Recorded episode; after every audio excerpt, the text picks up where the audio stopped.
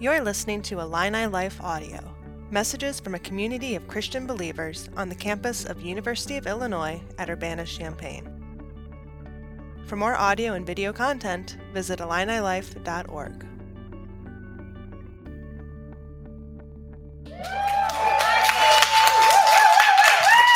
Hey guys. Like Nick said, my name is Maddie. It's possible you've seen the top of my head over there. I'm usually running the PowerPoint, which means I'm sorry that I did not have the second half of the chorus for the last song. I'll fix that for next time. Anywho, I was born in a Catholic home. On my mom's side, I had um, German Catholic. On my dad's side, I had Roman Catholic. And when that came together, I was just born into a Catholic house. So, what that meant for my family is it was expected to go to church. I grew up going to CCD, which is met on Wednesday nights and is basically Catholic school. And while I did do that stuff because I was expected to do it, um, what I saw when I did it was just a long set of rules. And I honestly really hated it. I um, felt resentful that I was forced to do something that I didn't want to do and felt like a waste of time and was also honestly really boring. Um, so then, fast forward a little bit to 2015, I came here for my freshman year at U of I, and I was so excited. I was finally going to be free from all of these things that um, I was forced to do just being a child. So I was ready to come. I was ready to have fun. I was really excited to have boyfriends. And um, it honestly feels really crazy thinking about that now. But that was what I came, what why I came. I really thought that I could get validation and security from people.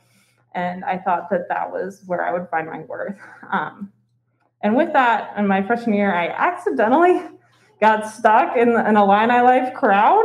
Um, trust me, it didn't happen on purpose, but I started going to their events and I had just never met a group of people that was so friendly and just kind and was nice to me. And with that, I started coming to a lot more stuff. I became a regular attendee of church, I became a regular attendee of small group, and I would definitely say my lifestyle changed, but my heart did not. In fact, I have one very specific memory in my freshman year uh, Bible study. We always did an icebreaker, and I would try to make the icebreaker take as long as possible because I knew that Bible study was only an hour long. So if the icebreaker took really long, then we would have less time for the Bible study.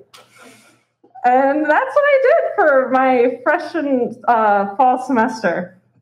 And then one day in the spring semester, it all changed forever. I was just hanging out in my dorm, and out of nowhere, I just had the overwhelming urge to go and pray. Um, so I went to the basement of Valley because that's where I lived, and I was praying. I was reading one of the Gospels, uh, the Last Supper, and I just felt with absolute certainty that I was reading the truth. That Jesus really, truly, he came down, he was a man, and he died for our sins, and he suffered for that. And I just knew with complete certainty that what I was reading wasn't um, a fiction novel, but that it was true. And after that, my life changed for the, forever. That knowledge changed everything all the validation and security I wasn't getting from the people, I could now get in full from God.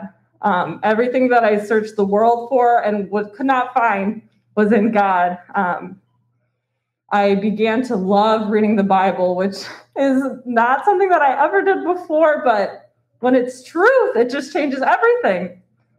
Um, so that was really the point that changed my life forever. And I haven't looked back since. Uh, it's by far the best decision I've ever made in my life. So I'm Maddie. That is my story.